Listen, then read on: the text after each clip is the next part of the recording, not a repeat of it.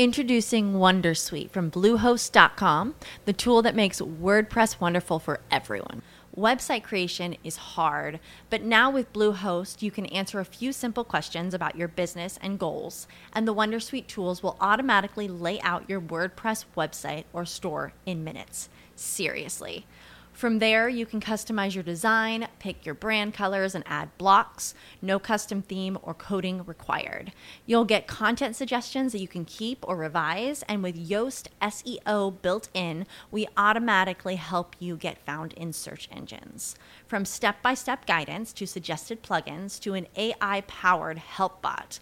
Our built in tools make WordPress wonderful for everyone. Maybe that's why Bluehost has been recommended by WordPress.org since 2005. Whether you're a beginner or a pro, you can join over 2 million Bluehost users. Go to bluehost.com slash Wondersuite. That's bluehost.com slash Wondersuite. Capitolo 33 dei Promessi Sposi. Abbiamo visto nel capitolo 27 cosa avveniva a Milano, ad esempio, quando, quando Lucia era ricoverata da Donna Prassede e Don Ferrante. Infatti il 27 capitolo termina con la descrizione della biblioteca di Don Ferrante. Bene, che cosa avviene poi nei capitoli successivi? Nel 28, nel 29 e nel 30 si parla della calata dei Lanzichenecchi. Che cos'è? Di che cosa si tratta? Beh, è molto semplice. Abbiamo già detto, abbiamo già letto nel ventisettesimo capitolo che siamo passati all'autunno del 1629. Che cosa avviene l'autunno del 1629? Avviene che eh, l'imperatore è alleato con il re di Spagna nella lotta contro i francesi e quindi decide di appoggiare il, insomma, il re di Spagna portando del, degli eserciti da nord, quindi dalla Germania, eccetera, a rinforzare gli eserciti spagnoli che attaccheranno Mantova, dove si trova il duca di Nevers, che è un francese che ha preso il posto, insomma, di Vincenzo Gonzaga, quando è morto Vincenzo Gonzaga, è diventato lui duca di Mantova, nuovo duca di Mantova. Tra l'altro c'è da dire anche un'altra cosa molto che io in genere tutti gli anni mi soffermo molto su questa cosa, che viene descritta nel ventottesimo capitolo, cioè la carestia, la carestia soprattutto la fame all'inizio del 1629. Cosa intendo dire? Nella primavera, sentite ragazzi, nella primavera del 1629 non c'è più pane per nessuno, neanche per i ricchi si può dire. Con tutto quello che era successo, il tumulto di San Martino, lo sciupio di pane, lo sperperio che ne era conseguito, eh, soprattutto poi dopo gli abbassamenti del prezzo del pane, il pane era stato sciupato, non ce n'era proprio più. Quindi la gente moriva di fame e sono morte tantissime persone nella primavera del 1629. Poi però fortunatamente il raccolto del 1629 fu più abbondante rispetto a quello degli anni precedenti. Quindi per un attimo la popolazione si risollevò.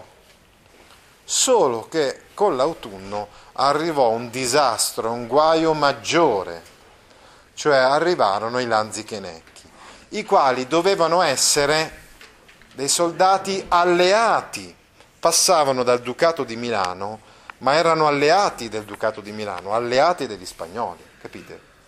Erano soldati mercenari però e i loro comandanti, il comandante supremo di questo esercito si chiamava Wallenstein, non erano abituati e spesso anche non erano in grado, non avevano la possibilità di pagare loro uh, uno stipendio adeguato. Pertanto dicevano loro, sentite, cari lanzichenecchi, noi più di tanto non possiamo darvi come stipendio, però in cambio voi, quando passate da qualche cittadina, da qualche paese e avete bisogno di qualcosa, potete prenderlo. Noi vi diamo diciamo, l'assenso a, a che voi, come dire, prendiate quello di cui avete bisogno.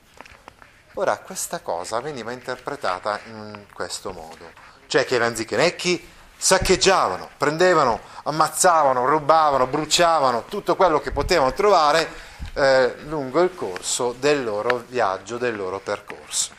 Anche se si trattava di popolazioni alleate, anche, anche se passa quindi nel Ducato di Milano, passa eh, partendo diciamo dalla Val Chiavenna, poi la Valsassina, e poi giù giù attraverso il Lecchese, l'esercito dei Lanzichenecchi non passa da Milano, ma dalla una zona ad est di Milano per poi dirigersi verso Mantova. Ma porta morte e distruzione, cioè perché questi tedescacci, la maggior parte di essi sono dei tedeschi, eh, quando arrivavano passavano, distruggevano tutto, ammazzavano, rubavano Tant'è vero che la popolazione prendeva e scappava. Anche Don Abbondio, Agnese e Perpetua decidono di scappare quando sanno della, dell'arrivo dell'Anzichenecchi. E dove vanno? Per fortuna, su suggerimento eh, di, di Agnese, viene loro in mente di andare dall'innominato, il quale, innominato, durante la calata degli Anzichenecchi, aprirà il suo castello a tutti i rifugiati, a tutti gli sfollati, a tutte queste persone insomma, che cercavano un rifugio eh, durante la calata dei Lanzichenecchi. La calata, cioè vuol dire la discesa di questi soldati mercenari lungo il territorio del, del Ducato di Milano.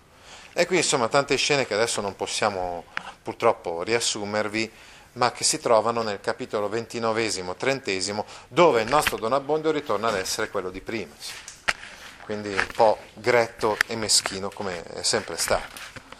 Ecco, il capitolo 31 e 32 sono un excursus storico, il più ampio, vasto degli excursus storici.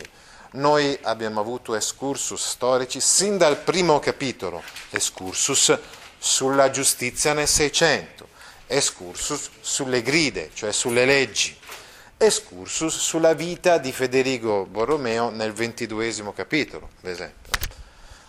Ecco, eh, però mai nessuno di, questi, di queste digressioni aveva occupato addirittura due capitoli, come nel caso della peste di Milano. La peste di Milano del 1629-1630 occupa il capitolo 31 e 32. E in questo 31 e 32 non compaiono per niente i nostri personaggi, né Don Abbondio, Perpetuo e Agnese che lasciamo lì una volta ritornati a casa dopo la calata dei Lanzichenecchi, a piangere il saccheggio, la distruzione della canonica di Don Abbondio. Don Abbondio quando entra dentro la sua canonica si trova delle brutte scritte, perché quelli là erano, erano luterani, protestanti, ce l'avevano su con i preti, no? E poi si trova, si trova anche nell'orto che è stato là dove aveva scavato per mettere dentro il suo tesoro, si trova una bella buca perché i Lanzichenecchi hanno scoperto dove era il suo tesoretto e gliel'hanno portato via. Eh. Lasciamo quindi lì Don Abbondio, adesso li ritroveremo però, ritroveremo Don Abbondio eh, appunto nel 33 capitolo. Lasciamo Renzo e Lucia, ormai Renzo accasato nella Bergamasca è nascosto lì anche, e Lucia a Milano da Donna Prassede e Don Ferrante. Nel 31 e nel 32 non compare nessuno dei nostri personaggi. Che Manzoni poi andando avanti col, con l'età, eccetera, si appassiona sempre di più alla storia, fa proprio dei testi storici, dei saggi storici e decide poi addirittura che non gli bastano neanche questi due capitoli. Eh, quando fa l'edizione del 40 farà la storia della colonna infame, cioè scriverà un testo, un libro, esclusivamente sul, sui processi agli untori. Chi sono gli untori? Ecco, almeno sì, queste cose dovreste saperle, no? Ne viene spiegato comunque già nel 31 e nel 32 che gli untori sono i presunti diffusori della peste, cioè, secondo la credenza popolare, la peste, la pestilenza, era diffusa a causa di questi personaggi che andavano in giro, magari con delle vesti infette eh, andavano a, a spalmare questi unguenti pestilenziali sulle porte delle case, sui, sulle mura, sui muri eh, delle abitazioni e in questo modo diffondevano la peste. In realtà la gente aveva bisogno di capri espiatori perché non poteva sopportare no, questa distruzione tremenda della peste, voleva che ci fossero delle cause, qualcuno su cui concentrare la propria rabbia, no? e quindi faceva dei processi a questi untori, veri o presunti che fossero. E la storia della colonna infame è la storia di questo processo a questo Gian Giacomo Mora, insomma questo povero barbiere che fu accusato di essere un untore alla fine fu ucciso e rimase questa colonna che doveva essere, doveva dimostrare l'infamia, doveva servire a monito dell'infamia di quel barbiere, cioè di quel tale presunto untore, ma in realtà per Manzoni di, eh, era una colonna infame per quelli che l'avevano messa e posata lì. No? Il barbiere Gian Giacomo Mora? O Gian Domenico Mora? Beh, insomma, si chiamava Mora comunque, di cognome. Questo è un Gian e un Mora. Poi va bene. Chi sono i monatti? Dovete sapere chi sono i monatti. Ora, la descrizione della peste nel 31 nel 32 fa venire in mente altre famose descrizioni di pesti, di pestilenze, ad opera di grandi scrittori del passato. Ad esempio, Atene, all'inizio della guerra del Peloponneso, fu sconvolta da una pestilenza, durante la quale morì anche Pericle, che era lo statista, il capo politico più in vista nell'Atene dell'epoca. La pestilenza di Atene viene descritta in modo più oggettivo da Tucidide in lingua greca e in modo più appassionato e disperato da Lucrezio in lingua latina nel De Rerum Natura. La peste nera del 1348 è descritta all'inizio nel proemio del Decameron di Giovanni Boccaccio, il quale poi però eh, descriverà come dieci giovani fiorentini si libereranno insomma, da, questa, da questa grave pestilenza andando in campagna, in una residenza di campagna, in una villa di uno di questi dieci giovani passando il tempo, trascorrendo il tempo raccontando novelle, le cento novelle del Decameron, cento novelle, cioè vuol dire dieci novelle per dieci giornate, raccontate da dieci giovani, i quali quindi ogni, ogni giorno erano tenuti a raccontare una novella su un tema, su un argomento deciso dalla regina del giorno, insomma, una, insomma è chiaro quindi che Manzoni aveva dei punti di riferimento quando ha descritto la peste, ma è stato anche un po' diverso, no? perché ha cercato di essere molto eh, rigoroso anche nella sua descrizione storica. Sì? Ah, i Monatti, da non confondere i Monatti con i Moratti. I Moratti sono una famiglia, insomma, eh, eh, è meglio non parlare. Eh, invece i, i i monatti, monatti, anche là Manzoni si sofferma sull'etimologia di questa parola, probabilmente vorrebbe, vorrebbe dire persone pagate mese per mese, potrebbe essere questa l'etimologia della parola, erano incaricati dalle magistrature milanesi erano incaricati a far cosa? Ah sì, a prendere i cadaveri, a portarli nei, nei cimiteri, nei fosse, nelle fosse, eh, o a prendere gli appestati e condurli nel lazzeretto.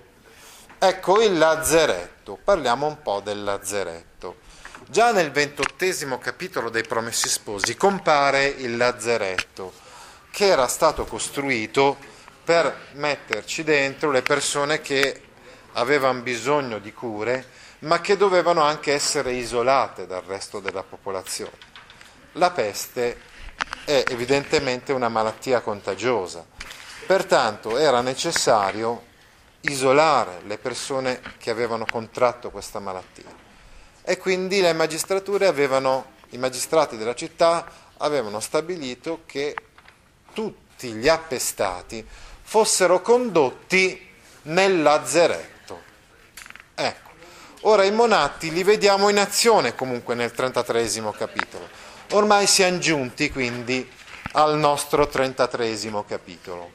E arriviamo proprio però in questo capitolo a vedere una cosa molto più bella, insomma, rispetto anche al 31 al 32 cioè vediamo la peste in azione, cioè vediamo la peste quando uno davvero si ammala di peste e, e, e quindi sperimenta sulla sua pelle no? quello, che, quello che gli capita. La peste, ecco, lo dirà anche, lo dirà anche Don Abbondio alla fine del romanzo. Che cosa dice Don Abbondio nel 38 capitolo, nel 38 capitolo dei Promessi Sposi? Don Abbondio dice che la peste è una scopa che pulisce tutto, ramazza e porta via e scopa via tutti i delinquenti e i tirannelli. È così, la peste ha portato via, ha ucciso Don Rodrigo, adesso vedremo in questo 33 Don Rodrigo si ammala infatti eh, di peste e sistema tutto. Attenzione però, questa visione della, vi- della storia è una visione un pochettino mh, mm, superficiale, ce lo fa capire Manzoni. Tant'è vero che la realtà non è sempre così eh, amica, la realtà è testarda, è talvolta molto dura. Pensate per esempio che la peste coglierà fra Cristoforo, il quale morirà di peste appunto, e sarà Don Abbondio a sposare Renzo e Lucia. Non fra, non fra Cristoforo come ci aspetteremmo, ci aspetteremmo che, che tutto finisse, tu, tutti vissero felici e contenti, ci aspetteremmo che Renzo e Lucia fossero sposati dal religioso che più meriterebbe questo di sposarli, cioè fra Cristoforo, invece no, fra Cristoforo morirà. Ci aspetteremmo che la vita di Renzo e Lucia scorresse poi finalmente, una volta tolto di mezzo Don Rodrigo, scorresse senza problemi. E invece avranno parecchi problemi quando andranno nel Bergamasco a cercare casa e insomma saranno poi costretti ad andare via perché Renzo si arrabbierà tantissimo per le dicerie del, della gente del paese, per la gente del paese sparlava di lui e sparlava di Lucia, giusto per dirvene una. Poi ci saranno tante fatiche, respons- tante responsabilità, perché scusate, pensate che sposarsi sia una cosa così semplice, una cosa così... Eh, è tutto un tutto un insieme di fatiche di difficoltà. Manzoni lo sapeva bene, aveva tantissimi figli, tanti, tanti figli ebbero anche Renzo e Lucia, ma ripeto, eh, le cose non, non, sono, non vanno sempre come noi ci aspettiamo, progettiamo, eccetera. Sta di fatto però che la peste effettivamente aiutò a risolvere la situazione che era un po' bloccata tra Renzo e Lucia, era impossibile ritrovarsi fino a quando su Renzo gravava quella, mh, mm, quella cattura, quel mandato di cattura. No? Fino a quando c'era quella situazione, insomma, ormai non si sarebbero più ritrovati i due. Adesso invece i due si ritroveranno, grazie, se vogliamo, anche alla pestilenza. Questa volta, dicevamo, a differenza del 31 e del 32 capitolo, Manzoni ci fa capire, eh, diciamo, Goethe infatti, quando legge il 31 e il 32, Goethe dice, ma che barba questi due capitoli così storici, dove non c'è neanche un po' di narrazione, eh, un po' libera, fantasiosa, e quindi ama moltissimo, anche noi amiamo moltissimo questo capitolo a quelli seguenti. In questi ultimi capitoli la distanza tra i personaggi di Don Rodrigo e dell'innominato si accorcia. Quando Don Rodrigo si ammala, diciamo che in un certo senso lui vive una situazione, è costretto però a vivere, una situazione, la consapevolezza del limite, ad esempio, che era quella che ha vissuto anche l'innominato, vi ricordate nel XIX, nel XX e soprattutto nel XXI. Noi non sappiamo, non lo dice il romanzo, se effettivamente Don Rodrigo in punto di morte si sia convertito. Però morirà circondato dalle cure di Fra Cristoforo addirittura. Cioè Fra Cristoforo lo accudirà da moribondo in una tenda del lazzeretto. E quindi possiamo ipotizzare che magari si sia convertito anche lui. Insomma, è cambiato, anche se ci è voluta proprio una malattia così per cambiarlo un po', per ridimensionarlo un po'. Eh, ecco, Manzoni ci descrive dettagliatamente i sintomi della peste perché si è documentato su questa malattia e quindi anche grazie a questo riesce a, a descriverci meglio quello che accade ad una persona che si ammala di peste. Don Rodrigo ecco, si è sentito sempre un po' inferiore rispetto al cugino Attilio, diciamo la verità. Il cugino Attilio era sempre più spavaldo rispetto a lui. Ecco, che cosa succede in questo agosto del 1630? Attenzione, qui addirittura siamo passati all'agosto del 1630, siamo ormai quindi verso la fine dell'arco di tempo eh, del romanzo, che è un arco di tempo che copre soprattutto questi due anni circa. Adesso però è morto il cugino. Adesso che è morto il cugino Attilio, lui può finalmente sfogarsi tutto quello che lui non aveva mai avuto il coraggio di dire davanti, di faccia a, al cugino Attilio, adesso lo può dire. Per esempio, fa a gara con gli amici a Milano a prenderlo in giro. Ah, oh, il cugino Attilio che faceva tanto il grande, lo sborone, eccetera, eccetera, come si dice un po'. Eh, adesso è morto, avete visto che è morto. Beviamo la sua salute, dice Don Rodrigo. Sì, sì, bevi, bevi la sua salute. Solo che non si accorge, diciamo così, forse allenta un po' le difese, no? Le difese che erano necessarie eh, all'epoca perché il contagio era più vicino di quanto uno potesse pensare. Una notte verso la fine di agosto, proprio nel colmo della peste, tornava Don Rodrigo a casa sua in Milano, accompagnato dal fedel Griso. Attenzione, questo fedele è già un po' ironico, eh, perché poi vedremo questo Griso cosa farà nel corso del trentatreesimo.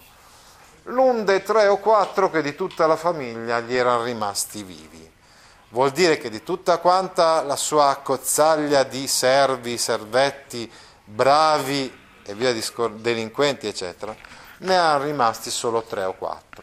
Uno di questi era il griso, gli altri erano morti di peste. Ragazzi, due terzi della popolazione muore di peste in quel 1630. Quel giorno Don Rodrigo era stato uno dei più allegri. Ah, lì in quella brigata a prendere in giro il cugino Attilio. Tra le altre cose aveva fatto ridere tanto la compagnia con una specie di elogio funebre del conte Attilio, portato via dalla peste due giorni prima. Oh, conte Attilio, mio cugino, oh, lui sì che era un grande, oh, era forte, oh. e lo prende in giro intanto che gli fa l'elogio, eh? Sì, sì, ma stai attento, eh? Camminando però sentiva un malessere, un abbattimento, una fiacchezza di gambe, una gravezza di respiro, un'arsione interna, una calura interna, che avrebbe voluto attribuire solamente al vino, alla veglia, alla stagione. C'è tutto sto caldo, magari sarà perché è agosto, fa caldo, oppure ho preso un po' di vino in più, la vernaccia il vino bianco sardo, di quei vini un po' forti. Non aprì bocca per tutta la strada. La, la prima parola, arrivati a casa, fu d'ordinare al Griso che gli facesse lume per andare in camera. Griso, aiutami, mi fai luce? Mi accompagni? No? Dopo la serata di Baldoria, tornando da, Mira- da Milano, Don Rodrigo capisce di aver contratto il malanno anche se lo nega a parole, davanti al griso però non vuole ammettere questo, eh, perché ha paura. Eh. Quando ci furono, quando furono lì, quando furono in camera, il griso osservò il viso del padrone, mm. stravolto, acceso, con gli occhi in fuori, lustri lustri, tutti gli occhi lucidi. E gli stava alla lontana, perché in quelle circostanze ogni mascalzone aveva dovuto acquistare, come si dice, l'occhio medico. Conviene stare lontani da lui, eh? perché ho paura che abbia preso la peste, pensa il griso. Sto bene, eh, sto bene, dice Don Rodrigo al griso, che lesse nel fare del griso il pensiero che gli passava per la mente. Sto benone, sto benone, ho bevuto, ho bevuto forse un po' troppo, ecco, dice Don Rodrigo al griso. C'era una vernaccia, un vino bianco vino bianco secco, ma con una buona dormita tutto se ne va. Ho un gran sonno. Uff. Levami quel lume davanti però, che mi acceca, mi dà una noia. Ecco, attenzione, tutte queste cose, vi ripeto, sembrano dei particolari così casuali. In realtà Manzoni si è documentato, appunto ha letto che quando una persona contrae la peste, ad esempio, prova fastidio per la luce, dà fastidio la luce. Quindi descrive proprio gradualmente l'insinuarsi della malattia nel corpo di Don Rodrigo. Scherzi della vernaccia, disse il griso, eh? tenendosi sempre alla larga però. Ma vada a letto subito, che il dormire le farà bene. Ecco, attenzione, eh, diciamo che eh, il rapporto fra Don Rodrigo e il Griso è caratterizzato dalla falsità. Don Rodrigo non dice la verità al Griso, perché intuisce lui che, che si sta ammalando. Eh? Dice stato, sarà stato il vino. Eh? Ma anche il Griso no? fa tanto il sussiegoso, vuol dire quindi la persona che si mostra preoccupata no? per il padrone, no? eh, che vuole, che insomma, si mostra sembra voler accudire al suo padrone, ma in realtà sta lontano da lui, perché a lui non interessa niente in realtà del suo padrone, per niente. Hai ragione, se posso dormire, del resto sto bene. Metti qui vicino a buon conto quel campanello, no? perché se dovessi aver bisogno durante la notte di un, compagnia, un aiuto, eh? se senti il campanello suonare, no? vieni che vuol dire che, che ho bisogno di te ma non avrò bisogno di nulla. Eh. Porta via presto quel maledetto lume però, eh. riprese poi, intanto che il griso eseguiva l'ordine, avvicinandosi meno che poteva. Diavolo, che m'abbia a dar tanto fastidio. È riferito al lume questo, eh? Attenzione. Il griso prese il lume. Augurata la buonanotte al padrone, se ne andò in fretta, mentre quello si cacciava sotto. Don Rodrigo angosciato.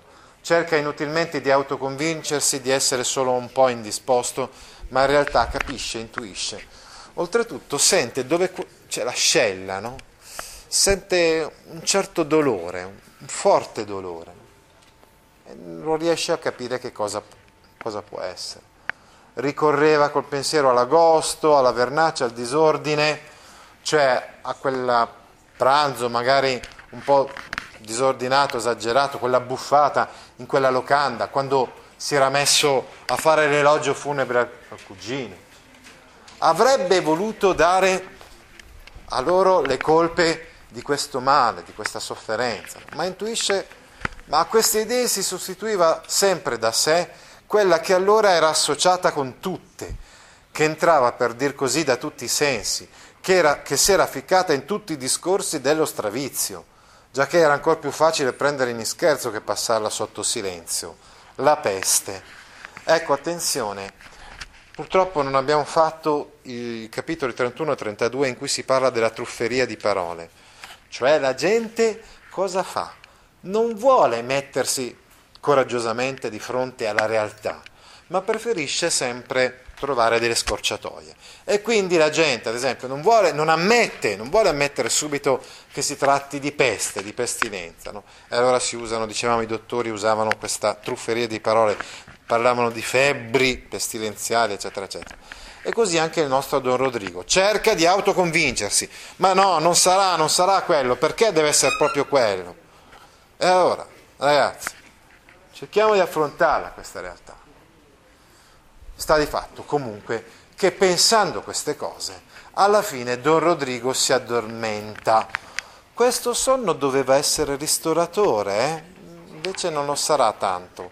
Sarà tutto costellato di incubi il sogno di Don Rodrigo, proprio come chiarirà la psicanalisi, che in realtà poi sarà inventata, trovata, non so, inizierà ad esserci, solo decenni e decenni dopo i promessi sposi di Alessandro Manzoni, da Sigmund Freud, a cavallo fra 800 e 900. In realtà i sogni non sono predizione del futuro, ma sono espressione delle angosce e delle, pulsio- delle pulsioni inconfessabili del subconscio, cioè di quello che noi abbiamo cercato in tutti i modi di trattenere dentro di noi, ma che in realtà in qualche modo è rimasto nella nostra mente, anche se noi abbiamo cercato di rimuoverlo. È esattamente quello che è avvenuto all'inizio del sesto... Vi ricordate cosa è successo all'inizio del sesto capitolo dei Promessi Sposi? È successo che Fra Cristoforo ha parlato con Don Rodrigo. A un certo punto nella concitazione ha detto verrà un giorno questa frase, pronunciata da Fra Cristoforo, è quella che ha turbato profondamente Don Rodrigo. Ha cercato di rimuovere questa paura, insomma, questa predizione, ma gli è rimasta nel subconscio e così poi è venuta fuori nel sogno, perché nei sogni, nei nostri sogni, vengono fuori tutti i nostri desideri, anche istintivi, che cerchiamo di trattenere nel corso della giornata e anche tutte le nostre paure. Lui effettivamente, inconsciamente, ha capito anche di aver contratto la peste. Ha cercato di autoconvincersi prima di dormire che non era così. Sente un gonfiore al fianco sinistro. Questo si oggettiva nel sogno, nel pomo di una spada, cioè praticamente lui sogna di essere in mezzo a una folla, una folla di gente tutta cenciosa, poveracci che continuano a toccarlo e lui si spaventa per questo. Anche questa è un po' una paura no? che si aveva all'epoca, c'è la paura del contagio della peste. No? E poi sente questo, uh, come dire, il pomo della spada dove c'è l'Elsa che gli picchia dove c'è l'ascella, qua a sinistra. Sogna questa cosa, ma in realtà è il bubbone che sta crescendo presso, nel, nelle vicinanze della sua ascella a sinistra, sta crescendo un bubbone. La peste, questa peste era definita anche peste bubbonica, cioè praticamente venivano fuori dei ponfi violacei, grossi, che facevano capire che quella persona effettivamente aveva preso la peste bubbonica. Nel giro di qualche ora o di qualche giorno al massimo, quella persona sarebbe morta. Ecco un pochettino come eh, era il procedere della, della malattia. Ecco. Bene, bene, vediamo un po'. Dopo un lungo rivoltarsi finalmente si addormentò, cominciò a fare i sogni più brutti e arruffati del mondo. D'uno in alto gli parve di trovarsi in una gran chiesa, in su in su in mezzo alla folla. Guardava i circostanti, tutti visi gialli, tutti quelli che si trovavano in questa chiesa, tutti con i visi gialliti, eh? come se avessero l'itterizia, distrutti, con certi occhi incantati, abbacinati, con le labbra spenzolate, tutta gente con certi vestiti che cascavano a pezzi e dai rotti si vedevano macchie e bubboni, cioè avevano i vestiti a brandelli e là dove erano rotti questi vestiti si vedevano appunto questi bubboni, cioè sogna di essere circondato da appestati. Largo, canaglia!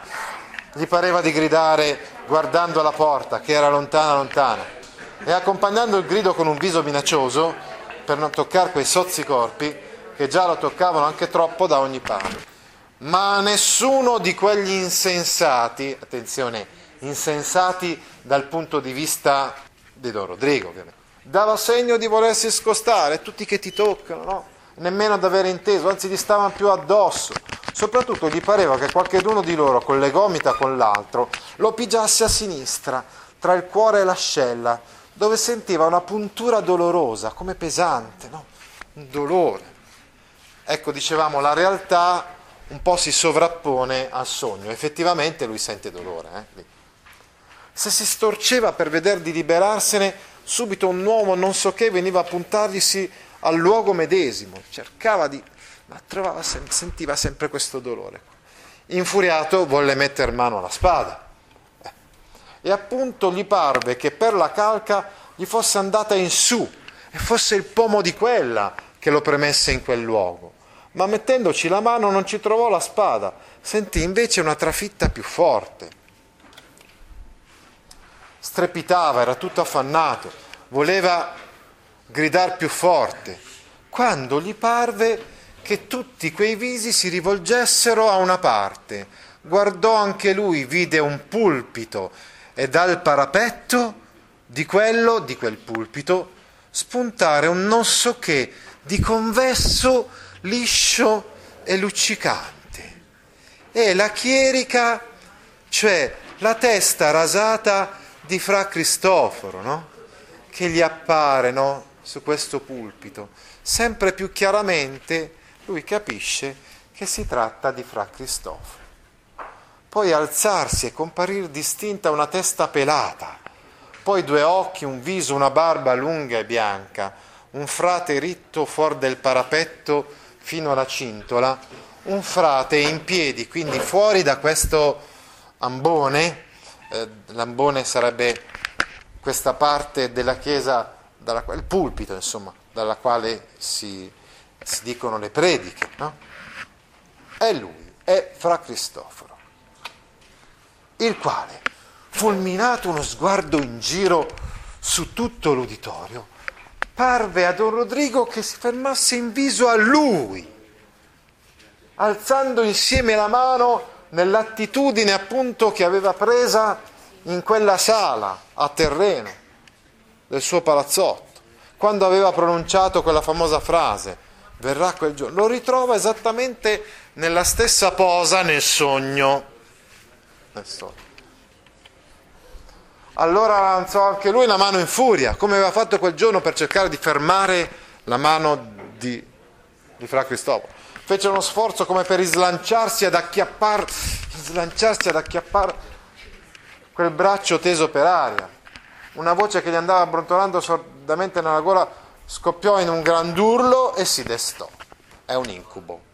E lui quindi, come avviene appunto quando abbiamo un incubo, si sveglia improvvisamente, si sveglia angosciato, no? Quando abbiamo un incubo ci svegliamo angosciati.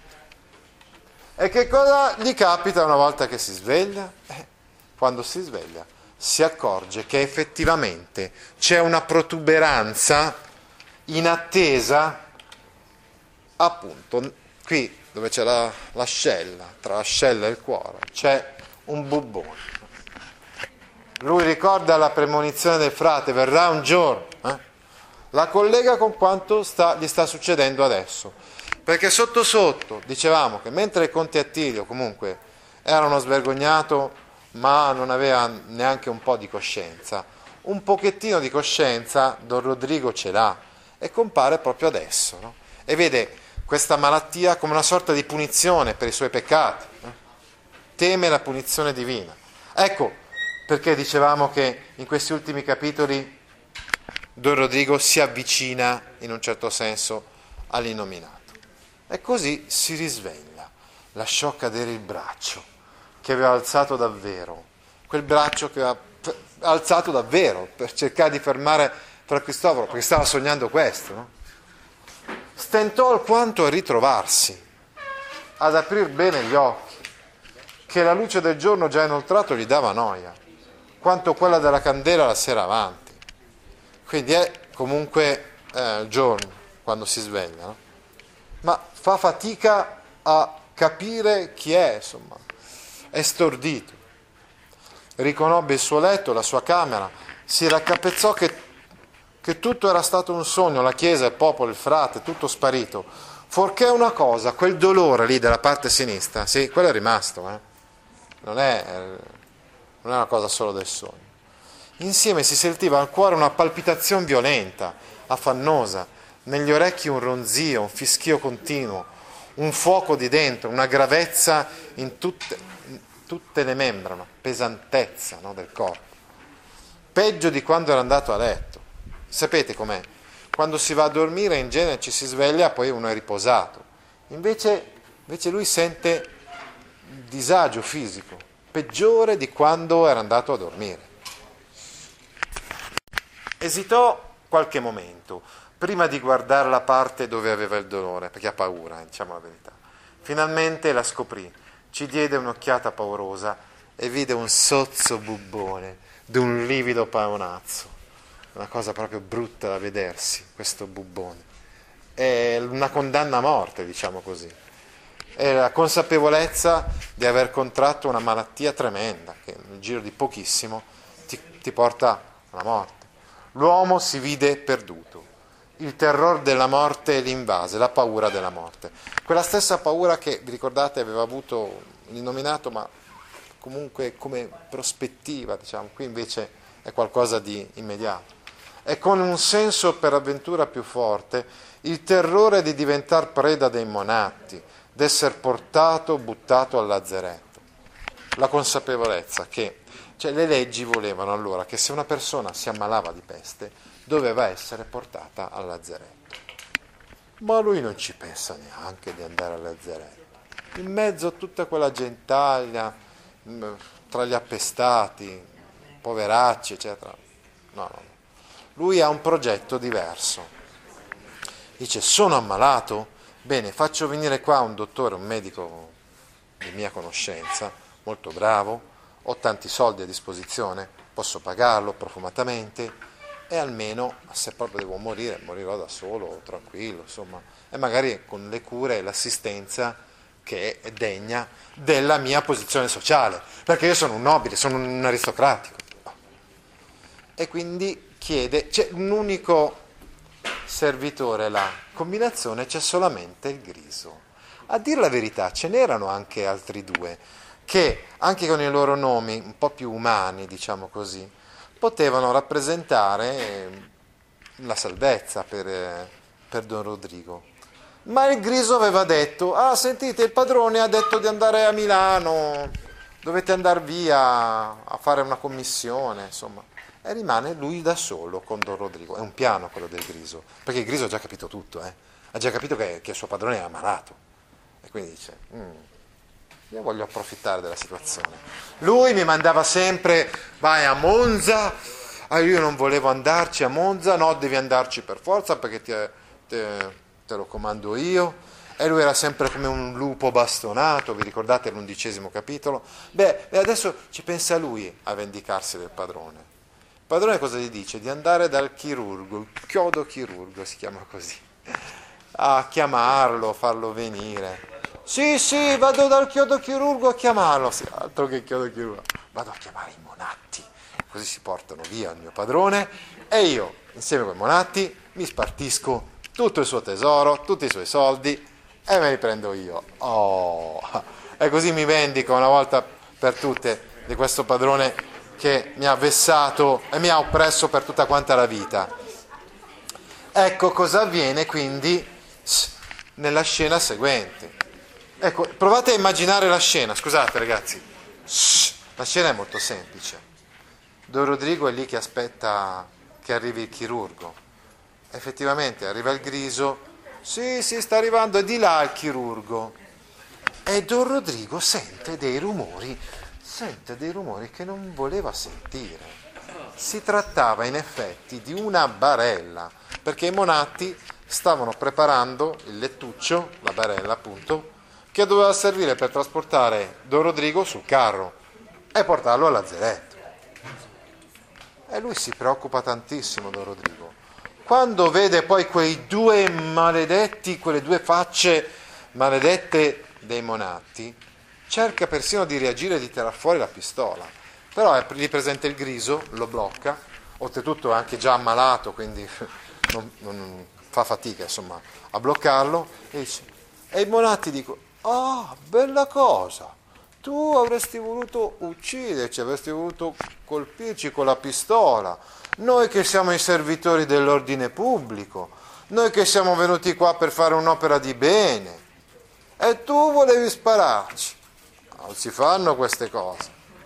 E così intanto lo prendono, lo bloccano, lo portano via, e così il, il griso intanto prende, s'arraffa tutti quanti i soldi, li spartisce con i monatti, paga profumatamente i monatti, e si arricchisce, solo che il griso che Ricordate, la sera prima e la notte era stato molto accorto, in generale era stato molto attento, però a un certo punto dice, oh, guarda lì quel giubbottino del mio padrone che è dentro il portafoglio, voglio prendere i soldi anche che sono lì dentro quel giubbottino.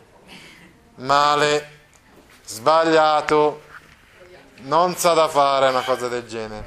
Nel senso che quando il griso inavvertitamente per cercare tra i panni del suo padrone ulteriori soldi, eccetera, eccetera, appunto tocca questi panni infetti, contrae anche lui la malattia della pestilenza. Non solo, viene portato via e muore prima del padrone, muore subito. Eh, così termina la prima parte del 33 capitolo. Adesso andiamo a spiegare la seconda parte del 33 capitolo. Cosa avviene nella seconda, nella seconda parte del 33 capitolo? Ricompare Renzo. Che cosa è successo a Renzo? Una cosa che vorremmo chiarire molto, molto, molto brevemente, ma in maniera molto precisa. A Renzo è successa una cosa plausibile, verosimile, cioè è successo di aver contratto la malattia e di essere guarito a dire la verità, non, tu, non il 100% delle persone ammalate poi muore di peste. C'è un 25%, uno su quattro, diciamo, eh? Ecco, che riesce a guarire. Non si sa bene perché, per questioni del proprio fisico, che riesce a reagire a questo tipo di malattia e quindi automaticamente questa persona diventa anche immune, cioè non non può contrarre una seconda volta la peste, una malattia di, di questo genere. No? A Renzo è capitato, quando era lì nella Bergamasca, di ammalarsi, ma di guarire dalla pestilenza. E quindi quando guarisce dice al cugino Bortolo, senti caro Bortolo, lo sai cosa ho intenzione di fare? Ho intenzione di andare e di tornare nel mio paese, di andare a cercare Lucia. Eh, ma tu hai ancora il mandato di cattura? Ormai i mandati di cattura qua sono passati quasi due anni. Don Gonzalo nel frattempo non è più governatore di Milano, è andato via in modo disonorevole dalla città, l'hanno cacciato, persino i bambini gli tiravano dietro le pietre o le arance. È arrivato un altro governatore di Milano, Ambrogio Spinola, chissà se davvero qualcuno si ricorda ancora con tutto quello che sta succedendo a Milano adesso, che due terzi della popolazione sta morendo di peste, vuoi che la gente ancora si ricordi di un mandato di cattura di, di due anni addietro. Quindi non ti preoccupare, ho deciso di fare così, Renzo ha deciso di ritornare nel suo paese, di ritornare nel Ducato di Milano ed effettivamente va nel suo paese. Va nel suo paese e chi ti incontra? Non incontra nessuno. Perché? Agnese è dai parenti in Valsassina. Lucia è a Milano da Donna Prassede e Don Ferrante. Fra Cristoforo, lo sappiamo già, è stato trasferito a Rimini, poi effettivamente lo ritroveremo nel lazzeretto. Dicevamo che invece Fra Cristoforo ritornerà, ma non nel suo paese, neanche a Pescarenico, tornerà a Milano nel lazzeretto dove perderà la vita accudendo gli appestati, dicevamo anche Don Rodrigo, eccetera, eccetera. Ma questo lo vedremo anche quando leggeremo il 36esimo capitolo, almeno, almeno il 36esimo dovremo leggere, no? Lo so, eh. Ecco, quindi al paese incontra solamente Don Abbondio e quando lo vede Don Abbondio da lontano gli dice, oh, ma che fai qua tu? C'è ancora un mandato di cattura sulla tua... Ma un mandato di cattura... Invece dimmi come stanno le persone qua, come sta la perpetua? La perpetua è morta, la perpetua è morta di peste. E allora ha poche cose comunque da dirgli Don Abbondio, sinceramente, però almeno una cosa importante gliela dice, cioè gli dice che Lucia è a Milano, che Agnese è via, qualche notizia riesce a saperla da lui.